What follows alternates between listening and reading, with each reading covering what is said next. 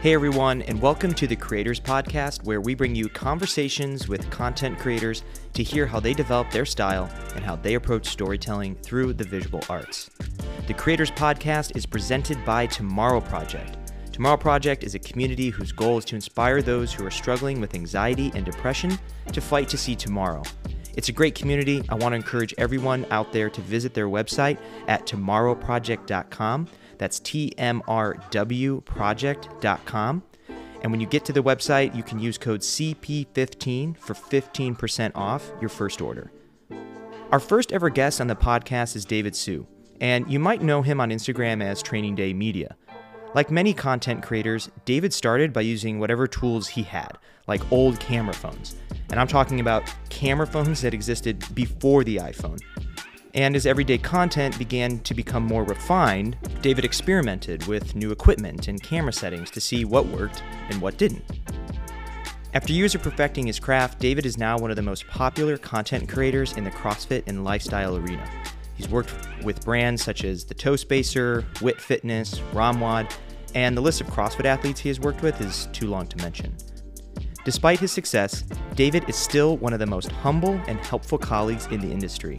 And as he explains, sometimes getting started as a content creator involves a fair amount of trial and error. I hope you guys enjoyed this conversation with David as much as I did. So let's get into the show. All right. Well, David, welcome to the podcast with uh, Justin and I. We're excited to have you on. And um, I kind of want to kick things off by learning a little bit more about how you got into the world of photography. And I'll just say that when I first picked up a camera, I didn't do it with the intention of doing anything I do today. It was, this was, you know, I think right before college, my dad bought me a little camera because he took photos of me playing sports growing up. And I think at that point it just started to snowball and I've never done it in a professional capacity up until the last couple of years. So I'm always interested to see how people got into it. Maybe some people knew right away growing up this was something that they they wanted to pursue photography, content creation, videography, etc. I think other people may have stumbled into it based upon a number of factors in their life. So when was the first sort of time you can remember when you picked up a camera or you remember kind of actively going out and shooting um, in your life? Um, it definitely wasn't because of Instagram, that's for sure. Instagram, I think, just kind of like made the landscape a little bit more interesting. Um, I think basically it all stems from like, okay, you see a cool photo and stuff like that, and you're like, how can I do this, or can I do this at all? And the only tool I had on my, on me was basically my camera phone. And before that, it was like you know, even before the birth of the iPhone, I was using like a, a whatever phone, camera phone with VGA quality, uh, you know, no megapixels on the sensor and stuff, and just like okay, whatever. I captured the moment, but it, I wish it could look better. But I didn't know anything about photography or cameras. I didn't know what ISO, aperture, shutter speed, any of that stuff means. Even to this day, like I know what it does, but I don't know like the theory behind it. Like I never took photography in like high school. I didn't really care for that stuff. And when I talked to my friends who took photography, I was just like, wait, that's way too much. Like that's too much effort. Like forget it, you know? So, I mean, uh, so it's, it started off with me like, you know, using like a camera phone. And then um, I don't know how early you guys adopted Instagram, but in the beginning, like you couldn't upload photos using the Instagram. You would have to shoot it on the in-house camera on your whatever phone it was, right? And because the iPhone was like very early in its infancy, it didn't even have like a respectable camera in terms of megapixel count. So uh, what happened was um, when they started opening the fact that you can upload photos from your local camera's um, camera roll or, or files, um, that was when it made it interesting because I started noticing like people were just like exponentially like upping their game and their feeds just became this like whoa like that is definitely not taken in an iphone right? It was like edited it was like color corrected it was just crazy. So when i saw that i was just like i want to try that too right um, but i didn't know anything about cameras too at that time like sony was sony was around but no one really kind of like respected it or, or bothered using it but they were the first in the game to to delve into like the mirrorless camera market and um, and I think that paid off in spades because now they're they're like one of the most dominant um, manufacturers in the mirrorless segment, right? Like they're almost like leading leading leading the charge in terms of uh, all the camera manufacturers in, in that technology space. Um, but I started off with a Sony NEX5, um, which is like one of the first mirrorless cameras that ever come out, and um, it was a piece of shit. But uh, but whatever. Like I, I, keep telling people, like you know, it taught me patience, right? And um, and there wasn't a, a huge library of like lenses for it. So I started like thinking out of the box. I'm like, guess what? Well, there's adapters. Why don't I use an adapter and I'll use a Canon lens, right? Mm-hmm. And it was all manual focus, which which again taught me like you know other aspects of photography in terms of like you know just don't point and shoot and just you know spray and pray. So um, yeah, I think that that's how like I started in photography and manipulating settings, trying this and that, figuring out that you know this camera can't do do this so maybe i need to try a faster sorry this lens can't do that so maybe i'll try a faster lens and you know i don't have enough light to do this well guess what i need i need a, um, a lens with a lower um, you know f-stop right so like things like that and it's not really an exciting story i'm sorry but i mean it's just kind of like wanted to do something and then just like research the tools to try to do that yeah all of this being said like you're you to me, we're ahead of the game on the Instagram curve for what I was looking at at the time. Because mm-hmm. Dave didn't mention this, but if you go back and look, I don't even know if it's still up on your feed or not, or if it's on your your personal feed, but he is mm-hmm. he had one of the cleanest grids I've ever seen. And at the time, nobody was doing that. And I, I mentioned this when we recorded together.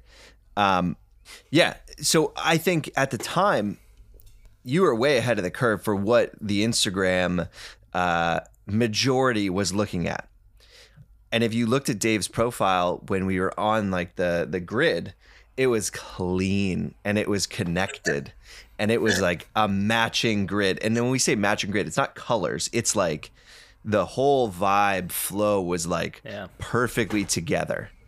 It's like not like whites. that anymore, by the way. no, but like with event shooting and that, like yeah. it's so hard. Like you know, yeah. we go and shoot Rogue, and that's green, everything green, green, green. Yeah. And then you go shoot inside of a gym, and then it's like you know, depending on which gym you're at, it's white or it's black or whatever. And then you we went and shot at Wodapalooza, and everything's blue and pink. It's like you can't match your grids anymore. Like unless you you're very calculated and putting cover images and stuff like that. But that's not what what anybody's really looking for. Yeah.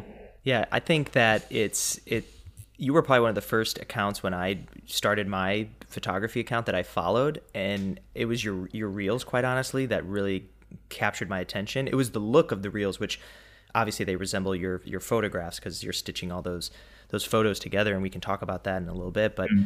I, that was something that was really unique and, and to justin's point yeah I mean, look at your feed and, and that's still to the day i aspire to try to achieve a cohesive feed the way that you have. I mean, I can't tell you if you went to my Google, it'd be like how to establish a cohesive feed, and it's like the same stuff over and over. And it's and it's certainly easier to um, to you know said than done. I think, especially given when you're shooting events and you've so much different lighting and variables and things like that. So, I want to take a quick step back and ask you a little bit about where you grew up, uh, you know, and what that was like, your interests, things that um, you like to do, didn't like to do. So, Tell me a little mm. bit about about childhood as far as you can, you know, remember.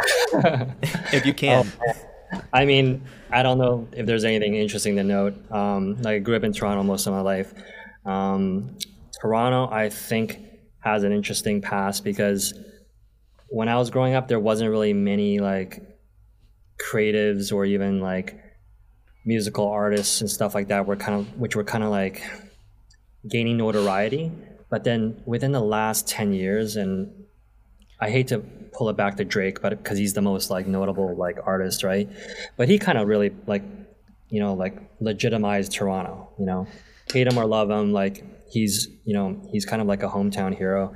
And um, I felt like everything along his journey in any any type of or varying space that's kind of like a creative space has kind of followed him along because we have we have people like Peter McKinnon, we have like Matti uh, Haapoja, we have like um, Daniel Schiffer. Like these are these are like crazy like talented people, and they're all from Toronto, which is just like ironic. Like there's something in the water here, and and I'm not drinking it, but I wish I could have a bit of that Kool Aid. But I mean, it's very inspiring in terms of like um, this whole like movement that's coming out of it, and and um, and I think when you see like one creative like be successful, it kind of encourages or reinforces the fact that hey, I'm a Toronto boy, like maybe I can do it, or maybe this is like it's possible, right? So I think when I saw things like that, I was just kind of like, yeah, like these guys are putting us on the map. Um, I'm gonna put my best foot forward, and I'm gonna see if I can run alongside with them. You know, like, and I still look up to these guys. I still watch their videos. I get inspired by things they do, and I'm like looking at things they've done in terms of like video or or photo production, and I'm just like, damn, like like next level, right? But but I feel like no one is kind of like the originator originator, right? It's it's hard to say. I think people just take what they've seen and they take what they need from it and let that be the inspiration about how they're going to reimagine it into whatever they choose to put out themselves, right? I think what you're saying about Canada and, and making things possible, it's like Drake and that went and took Canadians from being kind of like, oh, they just live in the snow all the time and these like cold and polite people with maple syrup to like, oh, oh, they they can do more than just eat maple syrup and and and make igloos. Like for whatever reason, there was this long perception of Canada being like that, where it's you know something funny like you're Alex, you're in Chicago. Like mm-hmm. Chicago is more north than parts of Canada. Yeah. yeah. yeah. Latitude wise, yeah. You know, yeah. but latitude wise, it's more north. So, like, technically, if you look at it like That's that, true. like, you're in a colder climate than some parts of Canada. But it's like not seen like that, right? We're seen as these igloo people, and yeah, and, yeah, the Great White North, right? Yeah, so.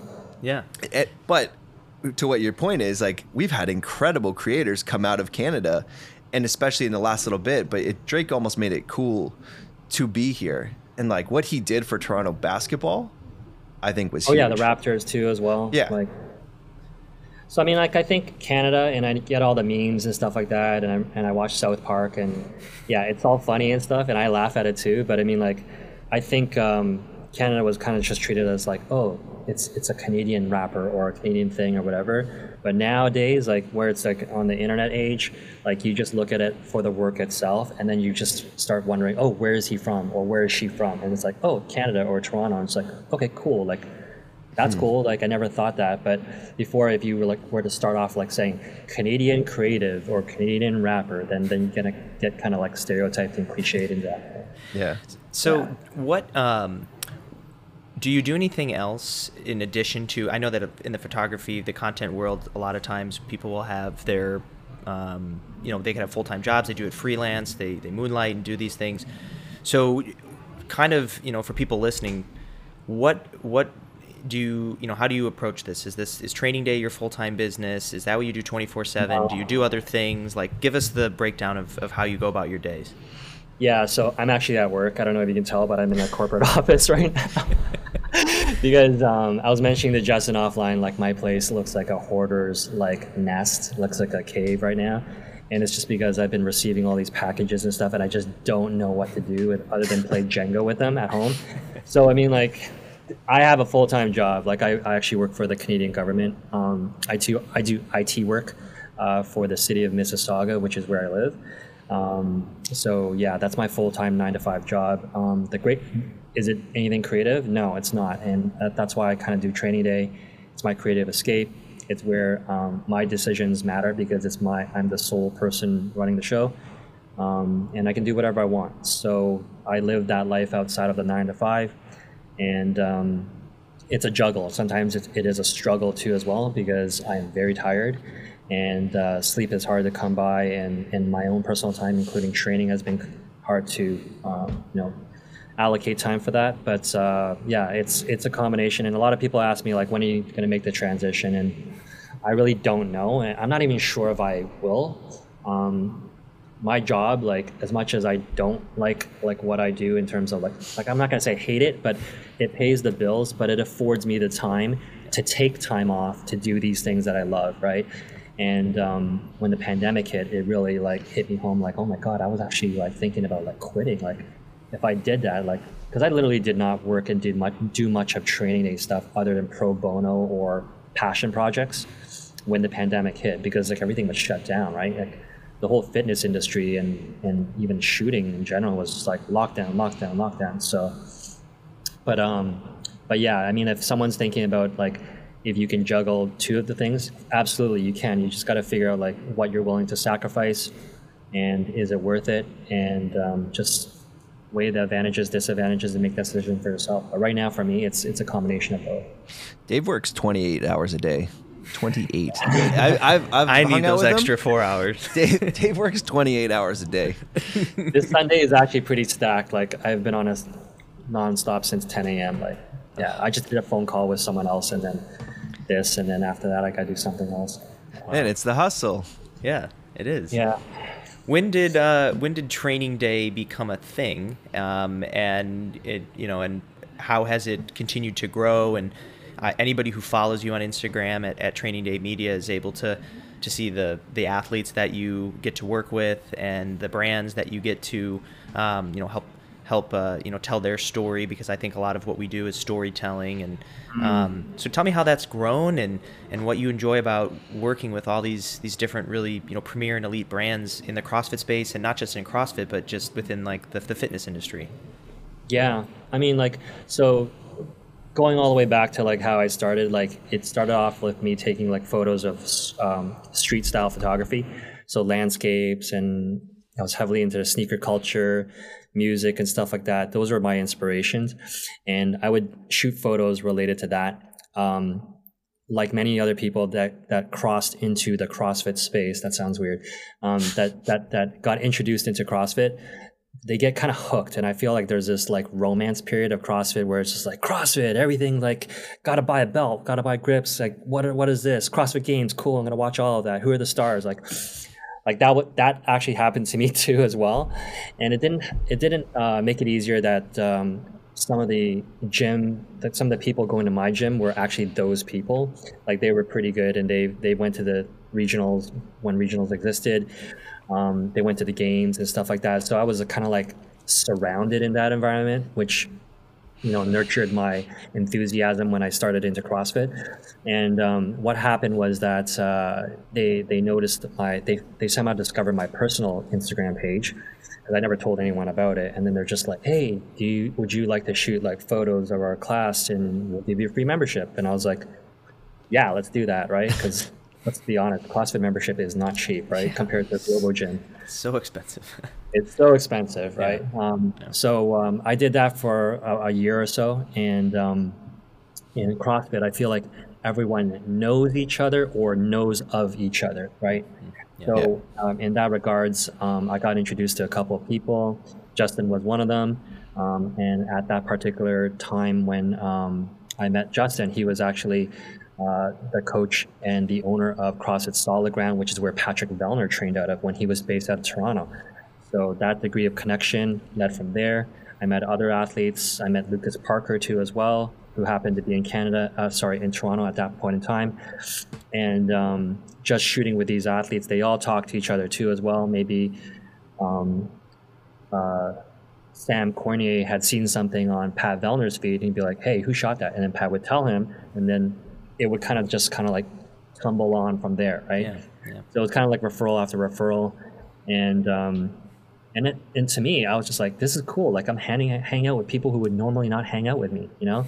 Like I, I would I would be hanging out with like these star athletes and. I have their telephone number. I'm text messaging Pat Vellner. That's so cool. But, you know, like, to me, that was enough. And like, I didn't even care if I was getting paid and stuff. And just got, getting to hang out with him, taking care of his like stuff that he wanted to get done that was that was like the creative story that I was that I was um, living, and um, the stuff on my feed was kind of like supposed to be a representation of that. Like this is what we did, this is what we shot, this is like the road trip that we took on the first Rogue Invitational and stuff, and that was that was what I was trying to do. I wasn't trying to document anything. I know a lot of photographers are are like doc documentarians in, in a sense. Like this happened, this this achievement happened, Pat won, or you know what I mean. But I, I didn't want to take that approach when I started. I wanted to do more kind of like the culture side, the story side. I don't know if you noticed, but like lately, at least within the last one and a half years, I haven't been posting like photos that you would probably look for, like yeah. like top position, hip extension, like like fist pump. You know what I mean? Like Like I'm actually getting the other moments. That's right? the shit, though. right. Yeah. Like Yeah. right. So That's like, what separates everything. like Sola breathing or Sola like screaming like for no reason, right? Because even she captioned, I'm not even sure why I was screaming. Like like Well, I You will. know- I will say that you know when I met the both of you for the first time at Rogue, I had known of you and maybe some limited communication on Instagram, but yeah. I learned so quickly from both of you um, that I, you know I would go where everybody went. I would go sit where everybody, all the other photographers Oh were. That would aggravate and then and then I would see you because I could I could I could you know I I, I you know obviously I would pick out what you were wearing and I could see you and I'm like that's where the, he's he's over there in the corner? Like this is that's a weird take. And then you'd post something you know after the heat and I'm like ah, I should have been sitting next to him. That was so cool and so different. And and I think that has you know part of my admiration for you is just and I mean just doing it different, being somewhere else and capturing something that I'm not going to see 40 times in in my feed and I'm still guilty of that, but I've thought differently about that and and I think you know that's something that whether you you know it or you don't know it, it sticks out to me and I'm sure to many others. So it's it's purposeful though, right? Yeah, it's purposeful. Yeah. So I mean, like, like all three of us were at the second rogue, and and access was pretty horrible. Like we gotta admit that. But when you see like a whole bunch of people like like herding around, you're like, come on, think about it. They're Yeah. all gonna get the same shot. Know, do you want to be a uh, part of that like pool of the same shot, right? They might not be all edited differently, but guess what? It's the same vantage point, right? So yeah, as much as I would like to be front row up in center, if I can't get that seat or spot, I'm gonna move somewhere else. I'm gonna make the best of it, right? And um, what I usually do is is I just walk around, I look at the space, and literally this is the formula of how I shoot. Like if I see something in my eyes and I want to capture it, the next step for me is make it happen. Like wh- whether or not that means standing over there, standing over here, or um, standing on the sidelines. Because I saw I shot a lot of profile shots of muscle ups at Rogue, and no one was doing it. And I was thinking like, why isn't anyone doing this? This is awesome. Like. Like I already know what I'm gonna do with this photo. Like it's I'm standing on the right hand side of the uh, arena. You know I see Jacqueline Dahlstrom doing muscle ups. She's closest to me. That's cool. Like I got a lens that has that range. I'm gonna wait until she literally does like her freaking full kip uh, extension, and I'm gonna make a multi-swipe photo because it's gonna be dominant with her in the left-hand side and the right-hand side. I'm gonna frame it, and I just sat there patiently. I was looking around. Everyone was herded up in the front. I was like, "This is beautiful. Like this is perfect, right?" yeah. Yeah. Yeah. And that's the thing is like if you look at your feed from Wodapalooza, you would think that Dave had different access than everybody else. Yeah. No, I had no special access Yeah. whatsoever. But you That's Yep. that's the thing is you had no special access, you had no different access than anybody else, but you would look at all your stuff and be like that guy knew somebody somewhere. but it was it was no different than any of us. And like Alex, you're a little bit different because you were competing. So let's let's Yeah. not put that aside. As Alex Right. was competing, he's competing in the the team division, and then he just like you know he just casually brought his camera around and got some great shots. But Dave and I had press passes, but we didn't have floor access, so that was reserved for like big uh, sponsor media coverage. So we had to be either in the stands or we had limited access on the sides. But if you look at Dave's photos versus most of the other people that were there, you would think that there was different access. I- I've been meaning to ask you, David. There's a there's a photo you posted where I, I- were you laying on the ground shooting because your lens appears to be at hand at the hand level of the athlete doing the handstand walk, and unless you just decided to like reach your hand down underneath the the barrier and just randomly shoot, which wouldn't. I mean, I've probably done I things like that. photo it is. Which It's is it? I I, I Is it want to. Annika? I think it was yeah What, Annika Greer's yeah doing a handstand walk. It's it's it's so unique and that's. Ah. Where did you lay on the ground? I, I've been meaning to ask. No, No? I, I Okay. didn't lay on the ground, but um, so I'm shooting with a new camera, so the Sony A7 IV. Okay. Yes, this is kind of a secret, but you know what? It's not really a secret, but anyone can do this. If you have a flippy screen, which I have never had one before because Sony is stupid in that regards, but now they uh-huh. finally introduced it for the Sony A7 IV. I literally just like took my here's the camera grip by the way. So I would literally take the camera and then flip out the flippy screen like this, Okay. so that I would literally just lip. I did put it on the ground. Here's the ground. I put it on the ground like this, and I was just staring at it to frame this way, it. and then just Okay. pressing the button. Yeah. Right. All right. I didn't have to break my neck or strain my neck or do anything or lie on the ground, but you would get the shot that way, right? Yeah. Is this the one? The uh, is it Amy doing the devil's press? Or maybe Is that it's what that one. about? Yeah. Maybe Yeah, that yeah. one. So that I use that style to shoot that, but I think you're talking about Annika Greer's side profile of her doing the handstand walk, and then everything around her is just completely blacked out, right? Yeah. That is just the, Yeah. one of the coolest the, the coolest pictures. And that again, to my point, it's just different and I think that's Yeah. why um you know, even if you're just a casual visual person and you go to follow, you, you know, your page, you're like, oh, it's just a totally different perspective. And, um, Hmm. you know, I'm glad that I've been able to observe that because it's, it's changed my approach. Um, even though I still get lulled back in when you see the pool of people run to, you know, you're like, oh, everyone's got to get that hero shot or whatever. And you, Yeah. you get sucked in. And then, of course, after the event's over, I look and you're across the way on the ground, like different perspective. And I'm like, ah, darn it. So The hero shots are cool. Like, yeah, I, I love them. Like, think the last time I did a hero shot, like a significant one, was the Tia one from the 2019 games. And um, when I shot that shot, I actually had special access in terms of like I was shooting and working for ROMWOD. So they gave me their VIP uh, tickets to go sit in the seats uh, right in front of the finish line. So I was able to get that shot. And then um, and then the next day, uh, there was a, a pool of photographers there. yeah. I was like, okay, I guess that one's blown up. I guess I'm never using that one again. And and then at the 2020, 2020, 2021 21. game, yeah, it was just like it was wide open season. So I was just like, okay, like I gotta look for something new. Yeah. Justin? And oh no, I was gonna say that that Tia shot has also become like a mural that someone Oh yeah, in did Australia. and put up Yeah. in Australia Yeah, at one of the gyms Torian. there. Yeah, Torian. yeah, I think so. Yeah, So that that photo of Tia coming across the line, flex. flexing, screaming, is now like ten feet tall on the wall of one of the craziest gyms in the world. which means I gotta visit Australia. yeah. gotta see that. That's that is super cool. So I we we we talked a little bit about how you figure out where you're going to go and, and your approach that way. Talk. A, I, I want to hear your approach to you know how you edit your photos. And again, the, mm-hmm. the point here is not like, hey, walk me through this so that we can all go into Lightroom and copy you or or whatever. Mm-hmm. But in, in just in, in a general sense, what what do you what would you sort of say is your your theme of your photos, whether it's they're grainy, they're they're desaturated, or uh, and I'm not I'm not saying this is how your stuff is, but just in those terms, how do you kind of approach and like what's the, what are you trying to what's the emotion you're trying to elicit from somebody who sees uh, your photos uh, on Instagram or or it doesn't have to be Instagram but elsewhere. I think um, easiest way to describe it is very cinematic and punchy. Um, so if you look at like cinematic film and stuff like that, it's very like, um, you know, they they crush the blacks. That's the terminology they use in in uh, film, right? So you you you don't really see too much detail in the blacks.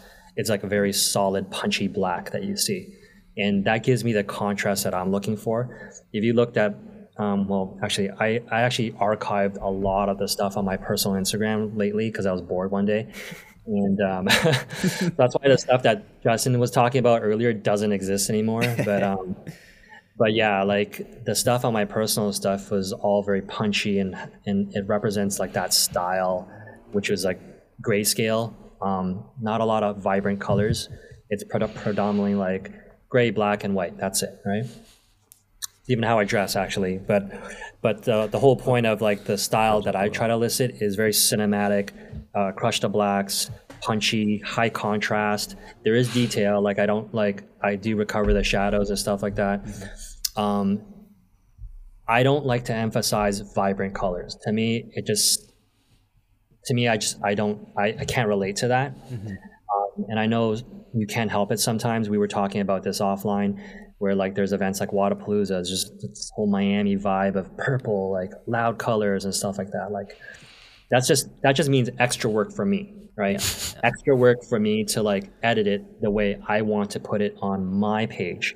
But some people actually don't mind it. They like to push that that look out. Um, but um, I like to desaturate the background. So anything in the background, if there's like loud punchy colors, like for example, I'll use Wodapalooza, I'll just like tone down all the purples and magentas because it just I hate it, right? Yeah. So the latest uh, Annika Greer photo you saw, you probably won't even see any purples or very muted, muted um, iterations of those colors. And then uh, for the actual like subject, like the athlete or whatever I'm trying to emphasize, focus on, I will try to leave it as close as what you would see in real life. Like I never wanted to be like HDR or something like clarity bumped up to 100 where you see like a zillion striations on someone. Like that's not what you're seeing in your eye so why would you look at it in a photo right? Yeah. At that point i feel like you're looking at a cartoon right? Yeah. And um, maybe that's the the vibe or the look for some people's accounts and that's cool but for me like that's that's the thing i'm looking for when i when i approach an edit i try to like mute the colors and um, try to make it uh, as punchy and contrasty as possible. I don't know if that made sense, but um, that's the approach that I use. Yeah, no, for sure. Yeah, yeah and I try to add detail too as well. Like if I can sharpen it just like a little bit, then I'll do that, but not overly to the point where it's like you can tell it, it almost looks like it's a green screen. Like, yeah, yeah. I think that um, I will see, you know, other photographers or it, it mostly happens in the photo space because video is much much harder to just drag a slider and get rid of a whole entire color. People would sniff that out pretty quickly, but you know, you'll see some people where it's like this is on grass, but there's no green in the grass anymore. It's like, oh, like I like, won't go that far. yeah, yeah.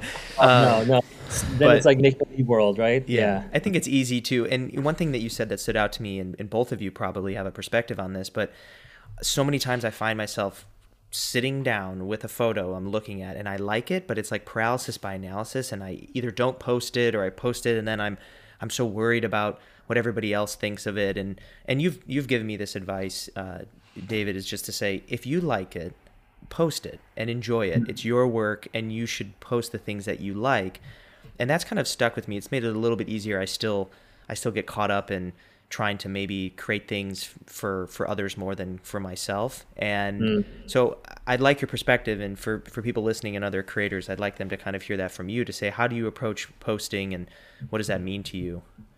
That definitely is a struggle. That's an internal thing i always like um, consider when i post because I don't exactly like ignore the marketing aspect of Instagram. I do know there's a per, like I use it as a way to like push out my work and advertise my work in that regards. I actually had a discussion about this with with Justin too, like offline when we are in Wodapalooza. And um, I take a little bit of a psychoanalysis approach to like posting photos on and or content on Instagram. Like if I have two things that I want to post, um, and I'm happy with the fact that I'm going to post it, I actually start considering and I actually do something. It might even sound silly, but when you look at your your phone and your Instagram grid and stuff like that, there are all these little squares, right? So what's what's causing you to gravitate to to tap that square, right? So I do what's it's kind of like a little bit of an A and B test. You put the two photos or two things that you want to post and then you just literally reduce the size until it's like a tiny little thumbnail and then just step back on your screen look at it and go which one would i tap? And that's what allows me to choose what is going to be what i'm posting right? That's one of the coolest pieces of advice i think anybody's ever given me or i've ever heard about posting on instagram. Yeah. Was, it's a simple like intuitive human nature type of test. Yeah and it's it's actually worked for me 99% of the time. Yeah. Interesting. Yeah. You- i know a lot of people don't consider those things but i was just kind of like i remember i had two photos up on a screen and i just did this. I just kept rolling back on my chair and i was like wait a second they're getting smaller right? So i was just like why don't i just like reduce the size until they're like little literally thumbnails and then just stare at it and go which one would i tap that one. And then that's the one i post. And guess what? That's the one that does well right?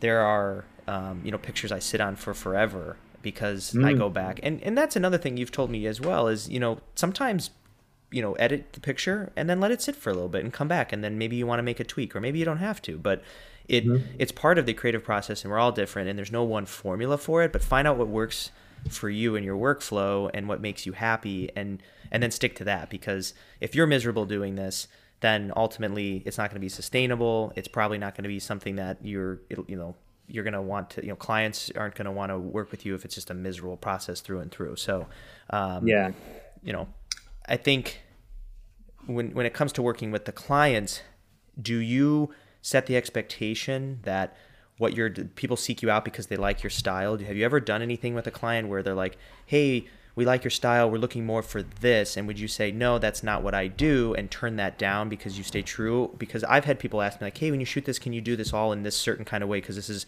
sort of maybe on brand for us. And and those Yeah. are difficult things because if it's a paid opportunity, but you don't want to compromise the artist within you. So how do you go about that? If you do, maybe you just turn it down. I don't know. Dave's got enough pull where he can just go. I'm not doing that. Yeah. No. I'm, I'm trying to think of like, I, I'm gonna share this, but then people are probably gonna hate me for for sharing this. No, But share I- it. So I've had like like I've had gyms like ask me like, hey, can you shoot this, but then like throw this filter on it or or do it this style, right? Yeah. I don't want to do it, so I just tell them I don't know how to do that. Oh, okay. Yeah, and that usually tells people like I probably can't use this excuse anymore now. But I just say like I, I don't know how to do that. Like, and if they don't know how to do it, what are you gonna do? Like force someone to learn how to do it? Like I'm not your guy, right? So, so I've done that for like a gym before. So and and luckily I I evaded that um, that uh, conflict. But um, for a brand, I think there's only one brand that, that kind of did that, and I don't work for them anymore. Like I've never I've never done a project for them. I don't even think they're around anymore, to be honest.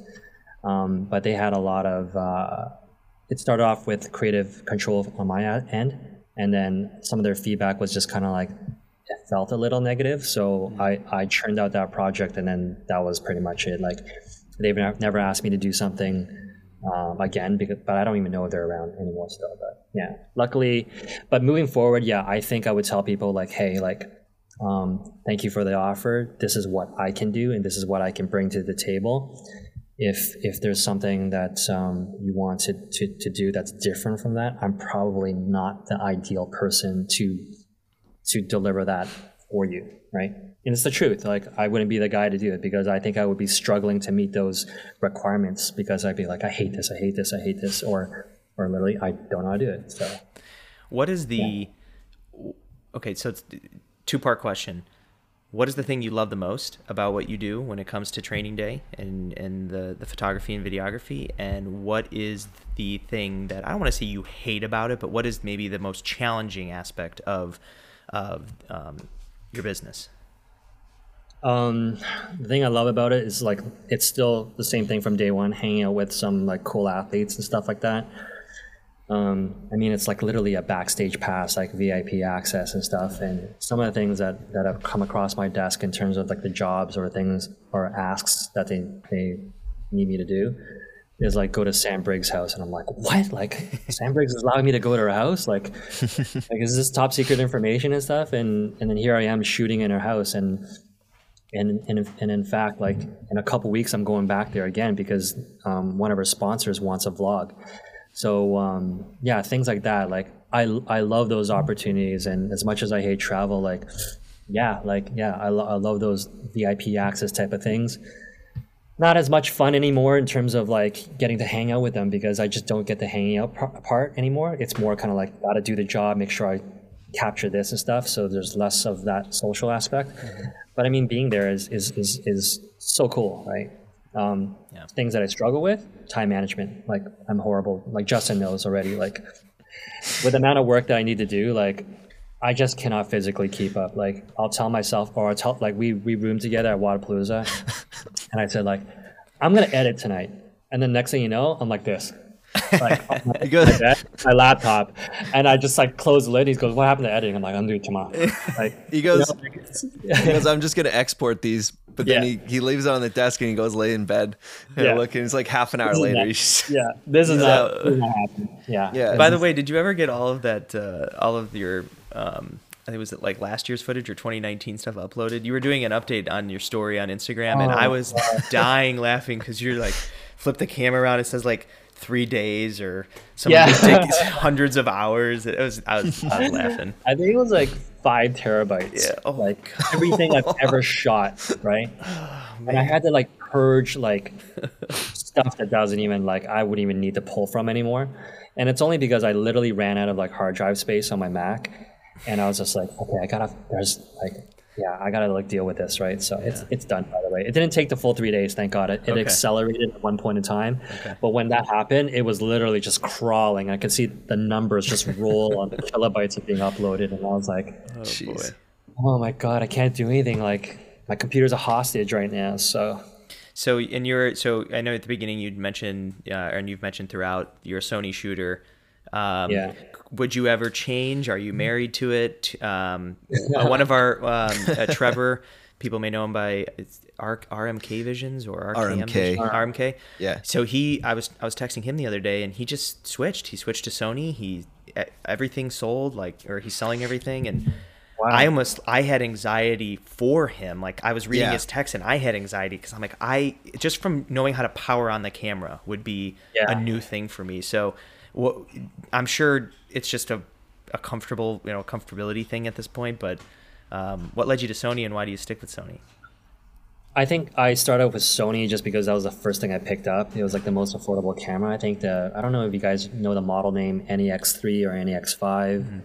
Yep, old. Not a memorable model name, but anyways, it was it was it was like um, the first like mirrorless that Sony did, probably the first mirrorless in the market, mm-hmm. and um, I just stuck with it. Yeah, I had I didn't have many lenses, but I had some. So next thing I purchased was the Sony A7 R2, and that was a great camera, but it had some hiccups too as well in terms of battery life. I think it could only shoot five frames per second, so I quickly found out that wasn't enough when I was shooting like gym classes. And then, ironically, around that time, the Sony A7 III came out, and then it just blew away the landscape. It was just like Sony in their intro video called it the basic model, and then I was like, so not basic. It was it was really good camera, like, and um, and it was affordable. It was affordable compared to like the higher end models. Like around that time, that the sports um, camera was like the Sony A9. A9, yeah, it's like five six grand at least. Yeah, yeah. So um, so uh, yeah, I, I just stuck with Sony, and then now um, as of December, end of December, I'm now using the Sony A7 IV, which is the evolution of the A7 III, and yeah, it's a great camera too as well.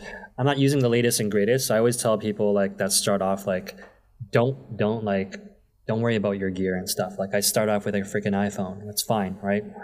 Like just use what you got. If you can't get that crazy like you know, high shutter speed action shot, who cares? Focus on the other moments, like the, the athlete like closing their eyes and just setting their mental state, right? Focus on other things, right? And that's what I had to do when I first started off because everything I was using was manual focus. So you can imagine trying to shoot sports with manual focus, right? Impossible. You're not getting any shots. No. No. no. You're getting like them, like basically just at the start line and maybe at the yeah. end, right? Yeah. But so work with what you have and then just like if you can upgrade equipment to whatever you can um, you know afford or whatever then do that right? But i would never focus on like getting all the latest gear and stuff like that because now you're not learning things in the proper like sequence right? But that would craft your eye too. Yeah, like yeah. being having to slow down and be that thoughtful i think you would you say contributed to like crafting the way that you approach your your your um, I mean, the images you capture, not how you capture them, but what you capture. Yeah, absolutely. I mean, like, taught me a lot about patience. You know, having a manual focus, having a camera adapted with uh, with an adapter that meant only can use like manual focus lenses taught me like, okay, I know what I want to get. Let me sit in the spot, get ready, preset the focus in the range that I want, and then just literally just like get ready, right? Yeah. So I, I, work with those type of things to just teach me patience and stuff like that. Um, and then it also taught me like you don't always have to use like what everyone else is using, right? So gyms i don't know how it is in chicago but gyms are like super dark over here. Like oh, everyone same. chooses to paint them so dark and black walls. Exactly. One skylight yeah. drilled in the ceiling like low. Yeah. It's like oh it's it's it's horrible. Terrible. across the gyms are the worst. So i mean if you're trying to shoot double unders at one eight hundredth of a second like like what lens are you going to use? Like you know that 2.8 is only going to get you so far right? Yeah. so so that made me actually start thinking out of the box. I was like well I want like 1.4. 1.8 would be great. 1.4 would be like amazing. 1.2, like like I started thinking about those things because that'll give me the low light performance I needed. But there was no sports lenses that did that. So I was like, fuck it. Like why do I have to be restricted by what people tell me to use? So I started using like landscape lenses, astrophotography lenses, right? Because those were like super low um, aperture and um, and um, and they were super fast lenses. And they were not lenses typically people were bothering to use. So I started doing that. I started experiment, experimenting with a 20 f f 1.4. Hmm. Like I even went as far as using a 1.8 14 mil. Like what is your favorite like, lens today? Or, or either either the, uh, your favorite lens and, and then maybe the lens that you find yourself just using the most frequently. Mm, for events, it's like the 70 to 200 2.8 because that always does well. It yeah. gives me the reach, especially if access is is shitty. Yeah. Um, but I mean, like I I I recently picked up the 35, which I think everyone usually has. Yeah. They usually start off with a 35. Yeah. I'm the last guy to actually own a 35. yeah, right? I thought you already had that in your. Now, right?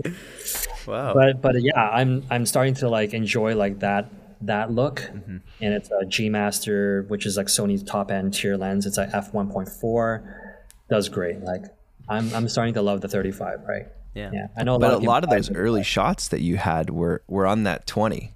That yeah, were like the yeah. ones that that kind of some of them, not all of them, the ones that like popped off for you were like that 20 look, and I think a lot of people tried to or saw those and tried to replicate them and didn't know what to do with that.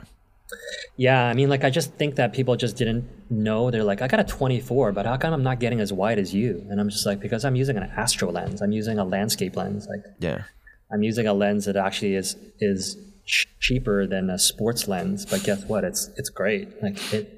And my style is also like I like to get up and close. Like I'm I'm willing to risk a barbell to the face, right? Some people like maybe your last picture you ever take. yeah, it could. I've just been times where like I was like, oh, that was pretty close. Like yeah. especially when people do rope climbs and then you see the, the rope whip through. It's like literally like, oh my god. Like, yep. But um, but yeah, I know I know other photographers like um like Rich Vatesman. He loves being far away. He's all about the zooms and stuff, and that's that's his that's his comfort zone, right? So, but for me, I like to be up and close. I actually like to like talk to athletes while they're like working out and ask me if they want me to get out of their face or whatever. Like, are you yeah, a, are, like are you a risk taker? I find myself I think throughout my life, maybe not just in photography, but I take more and more risks just in doing things. But just specifically, like if I'm shooting an event, or I know I got one chance at this because I can't, you know, if it's a class, I could say, hey, go do a few more reps of this, or if it's a client, hey, go do a few more reps of this. But if I'm shooting Wodapalooza final heat and I want to do something different. Like, how do you calculate when's a good time to be risky, when it's not, especially when it's not just you as a mm-hmm. creator, but like you're you're there on behalf of of ROMWOD or Wit, and and they need an exceptional oh. piece of oh. content, you know? Okay, I thought you meant like risk, as in like, should I do this and possibly get kicked out? oh no, no, not that, not that. Just the risk of, okay. of of missing a shot or not being in the right place or just because Man, that's hard. because yeah. you did some cool stuff in Dubai with like motion blur where you probably shot at a really slow shutter and that was cool and different. I'm like, oh wow, but if I'm yeah. there at, if I had that opportunity, I'm like, I don't know. Now you have a name for yourself and yeah. but you get you get what I'm saying? So yeah, I, I totally get it. I mean yeah, I think I went a little too overboard in that in that event because I, I actually don't have a lot of photos of the athletes I was supposed to like shoot for. I was just like I I had reunited with another like photographer I met in 2019 Dubai, and he's like an amazing photographer. He's so underrated, but he's not he's not active on Instagram. His name is Craig Kidwell. Okay. And he does a lot of like F1 photos and stuff like that. And that's and he started showing me the stuff on his like and his like um, his drive that he hasn't posted on Instagram. And I'm like, you should, dude, you should post this stuff. You should totally post it. He's like, ah, like he he's like he's like a true creative, but he he doesn't really participate too much on social, right? Okay. All right. So he started giving me tips on like, you know, panning shots and stuff like that. And I'm like, and I just start all of a sudden I just totally forgot what I was there for. And I was like, Lazar Dukic is closest to me. I'm gonna play this now. And I'm just like meanwhile finished and I'm just like, oh fuck like but you know what? Like I think like as long as you get what you need to get done, and if there's a window of opportunity to like do those risky or experimental things, then yeah, go ahead and do it. Um, I always make sure I, I'm still doing what I need to do, but I also want to build in some time to like be creative and experimental. Um, but this brings it back to like, don't be, don't be like I wouldn't say don't be, but I mean like I always shoot gym classes. You know why? not because of the money or because it's so easy or whatever. It's because it gives me the freedom to experiment, yeah. right? This is the playground that that I need to keep me honed in my craft and to discover new things, right? You never want you can do that at an event, but there's that risk aspect, right? Like got to deliver this shot of Tia for ROMWOD. Like, am I going to play experiment time? No, I'm not, right? So I think um, building some time into your personal ability to play is important for you to be comfortable for when it when it matters not matters but when you have to do like a paid job out there right? Yeah. Yeah it'll give you the confidence too.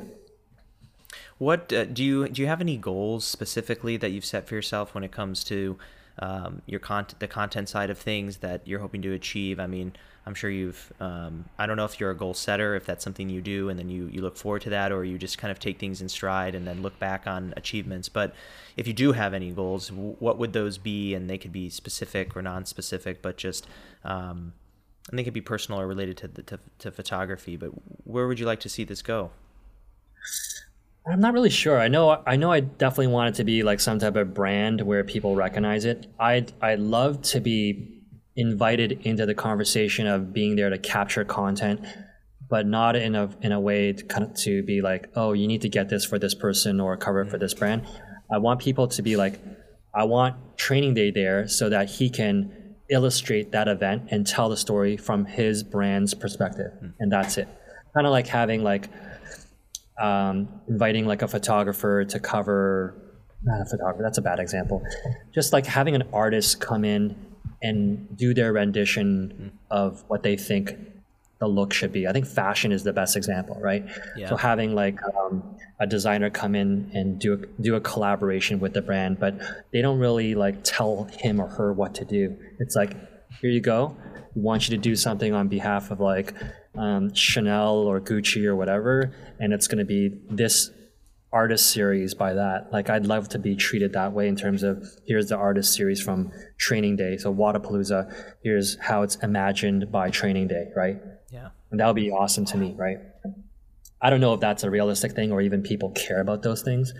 Um, but uh, that would be my goal. And and a lofty goal is to have an actual brick and mortar space where I can go and work out of like an office, not really an office, but more kind of like a, a creative studio. Yeah. studio.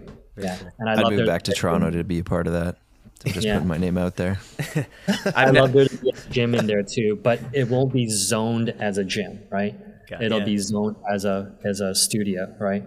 Yeah. So it'll be Alex, Justin, come on in. You can train there if you want we'll also have you know i shouldn't be talking too much about it i don't want anyone to copy this but don't mess yeah. it up don't yeah. leave it messy yeah. no chalk on the floor yeah. yeah right right but i just want my own space right and i want my own space and i actually want it to be something that you know if i have an athlete coming from out of town they'll they'll come to that space to train and and to create content right very cool very cool justin any questions for you before, or from you for for david before uh, we kind of close things out I don't know if I have too many questions. I, I know you. I know you, you know him well, so it, it, I know him. I know him well. Um, it's more more of a comment than anything, but I think the way Dave thinks is outside of the convention, especially of the CrossFit community. Right, I feel like a lot of people in the CrossFit community have been very insular in in what they're doing, and, and they don't really expand out of it. Uh, you know, aside from like weddings and things like that. So when people are shooting and the way people are looking at things is is very much of like a product photographer spot or like a mm. photography spot from within the CrossFit like space not even necessarily in the sports space like branching out into like football or baseball or anything like that. I think what Dave does is like Dave's talking about something on different levels and he's like 5 steps ahead, 10 steps ahead of the way we're thinking about things. And I think that's why it looks so good. You know, like what he just brought up a minute ago is like being almost like the Virgil or the off white of the CrossFit community. And I think that that's what's separating him is is he's ahead and and I think a lot of us are trying to play catch up to that and and even you know some don't even want to even try that yeah but like the way that Dave approaches everything and the way that he's going about everything is is very much on a different wavelength than what we're doing. But because of that, it's made a lot of us better, and especially the people who pay attention. The amount of small details that I now consider and the things that I look at and think of have changed so much. Eh, you know, like I mean, Dave, we used to see each other a little bit more. Now we've only seen each other at events the last little bit, but mm.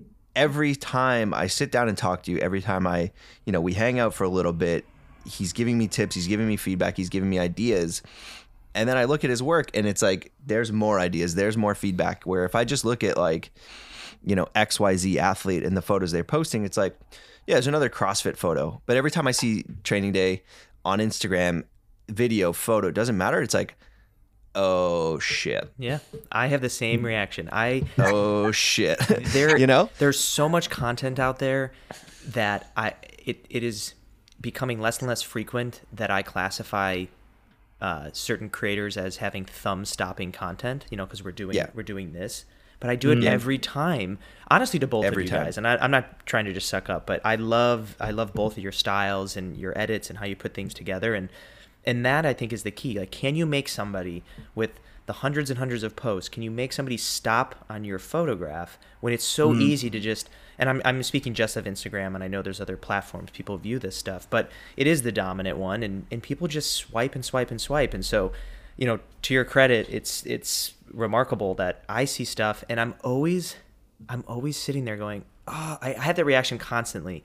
Where I like throw my head back, and I'm like, oh, so good. But it's not, Yeah. you know. But I'm not jealous of you. I'm. I think it's so cool, and I think that's that's a kind of another component of the community. Is for the most part, I haven't come across anybody like that is, you know, everybody's supportive and and loves to to see each other's work, but you have a you're just you've stratified yourself out of the pool and there's still a lot of stratification within that pool but you're you're in a different pool over there at least to me. So um it's just cool. So I think I, I, I- I thank you for those positive comments, and I'm not really sure how to take it, but but I mean, like, yeah, it's great. Thanks, thanks for saying those things. I, I don't think I'm trying to like elevate myself above everyone else. I think like what's happened is that like I don't live and breathe CrossFit, and I think that's that's possibly the reason why. Is because like I actually like Google other things and look at other things. Like on my personal feed, I, I love like vintage motorcycles, right? So like I love automotive, I love like music, I love like those things influence me like heavily, right? And I think instinctively those influences are painted onto the things that I produce, whether it's CrossFit photography or just even anything in general, right? Video or whatever, right? I love Star Wars too. Like I'm a Star Wars geek. So last year I did I made a fourth thing with like Emma and I didn't know how it was going to be received. I, I even asked Emma Lawson, "Do you watch Star Wars?" She's like, "Nope." And I'm like, "Well, we're going to do this thing anyways." And she's like, "Okay, whatever." Like she's so like down for anything, right?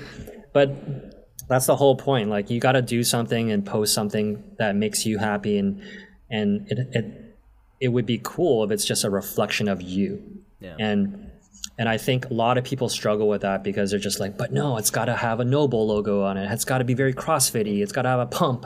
You know, it's got to have a cheer and you know, blah blah blah. And it's like, no, it doesn't. Not really. I mean, look at my stuff. You don't really have much of that anymore, if anything, right? You might have an athlete where I'll capture that moment and I'll give it to the athlete, but that's certainly not something I'll be posting on my feed, right? And, and I think just look from within. Just look from within. If you like certain things and those things paint your influence on something, then there's something there. There's something there. Absolutely every single person has something unique to offer to the table. And if you paint your content in that regards, then I think you're going to have those moments that you just described, whether it's looking at my stuff or other people's stuff, because I'm like that too. I'm just like constantly, especially wake up in the morning. I don't have time. hmm hmm hmm Like it's not because I'm just I don't care. Yeah. It's just like I, I'm just quickly just trying to catch up, I guess. And then if something stops, I'm like, whoa, okay, that's different. And then actually something like that just recently happened to me.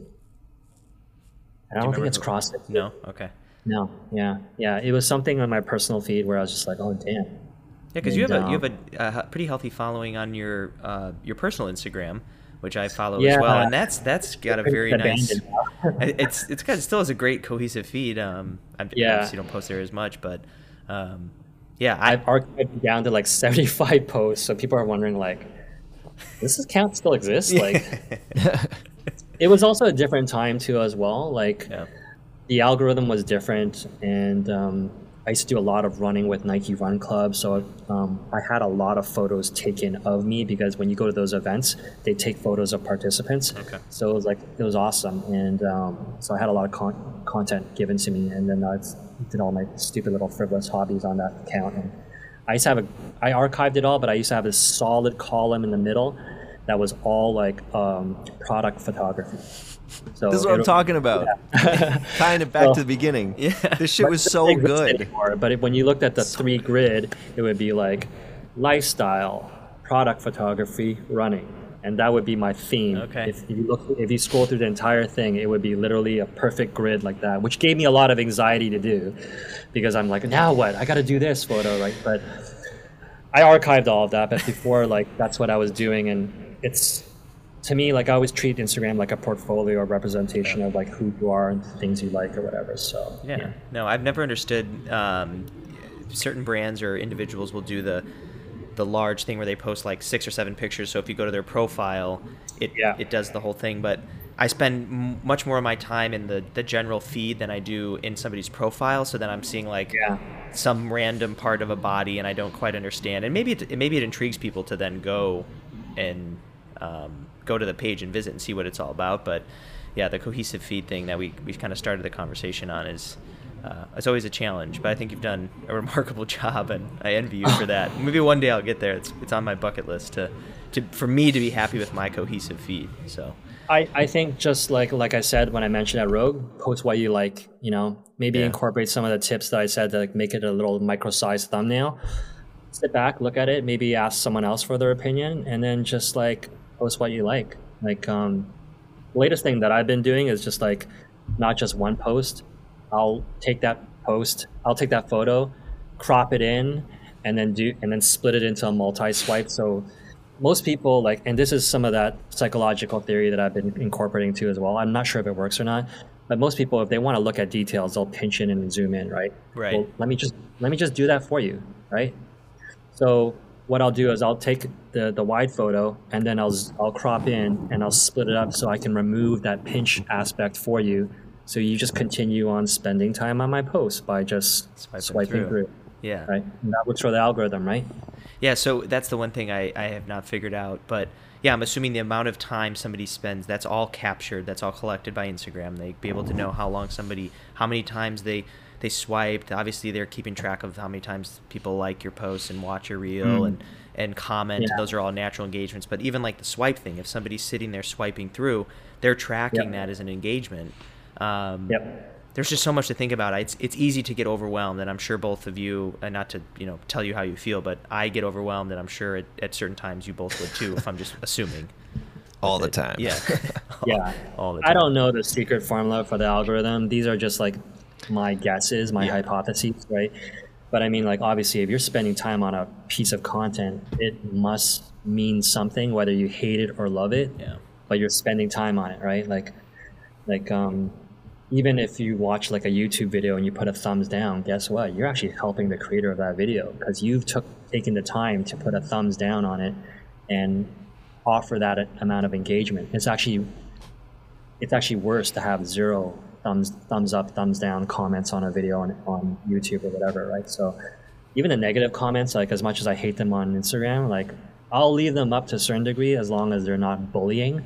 Um, once it crosses that line, I'll, I'll block them or restrict their comments and stuff like that. But I mean, if they have like a negative, if they have a different opinion other than the common like you know the common uh, i guess culture of what people are thinking then I'll, I'll leave it up because everyone's allowed to have their own opinion and stuff like that. But when it becomes something like negative like in terms of bullying then i'll just i'll take it down or whatever. Yeah. Well look i david i appreciate the time today. Thanks so much for for hopping on and telling us a little bit more giving yeah, us an, an inside peek on on your journey and, and what it's like to kind of see things through your lens. So um, I really appreciate that. And if people are interested, I know we've mentioned it numerous times, but just as a recap, how can somebody get in touch with you and where can they find you on social? Um, so on Instagram, it's Training Day Media. Um, I think on YouTube, it's also Training Day Media. And um, if you want to drop me an email, it's trainingdaymedia at gmail.com. I do have a website um, had, haven't updated it in quite a while, but, uh, but yeah, those are primarily the, the, the best ways to get in, get in touch with me. If you send me a DM, like I'll try to respond to it, but um, I'm trying to limit my time on social. Like I'll I'll make a post. I'll I'll try to cash up as much as I can, as much as Instagram feeds me the content. But um, I don't really have too much time to like sit there for hours anymore. And um, and also I do it so that I don't really get too too bogged down on what other people are doing. You know what I mean? Yeah. Like like not hating or anything like that, but it's just kind of like I want to focus on what I'm doing. And if I if I'm if I'm paying too much attention to like what other people are doing, then I kind of feel like I'm distracted, right? Yeah. But I'll definitely celebrate someone if if they they're doing well or if they posted something amazing or whatever. But but but even the Instagram algorithm, sometimes it doesn't feed me stuff that Justin posts, and I'm just like, and then I'll play catch up one night because I can't sleep, and I'll be like, oh my god, I didn't see this, and and interact with that content or whatever. Yeah. yeah. Well, again, thank you. And uh, for everybody listening, if you don't follow Dave uh, on social, please go do so because you won't be disappointed. Trust me. I uh, I've been following for again. You were one of my first follows, um, and uh, I'm not disappointed. It's definitely influenced how I approach things, and again, appreciate the conversation. So best of luck this year with everything. I'm sure uh, we'll see you hopefully at a at a CrossFit sanctioned event or, or something um, throughout the, the year. So it was a pleasure talking with you. Absolutely. Thanks. See you guys again. Well, if you enjoyed this episode, go ahead and subscribe to the podcast and leave us a review. You can also follow us on Instagram at the Creators Podcast. We'd love to hear from you, so shoot us a message and let us know what you think. We'll talk to you guys next time.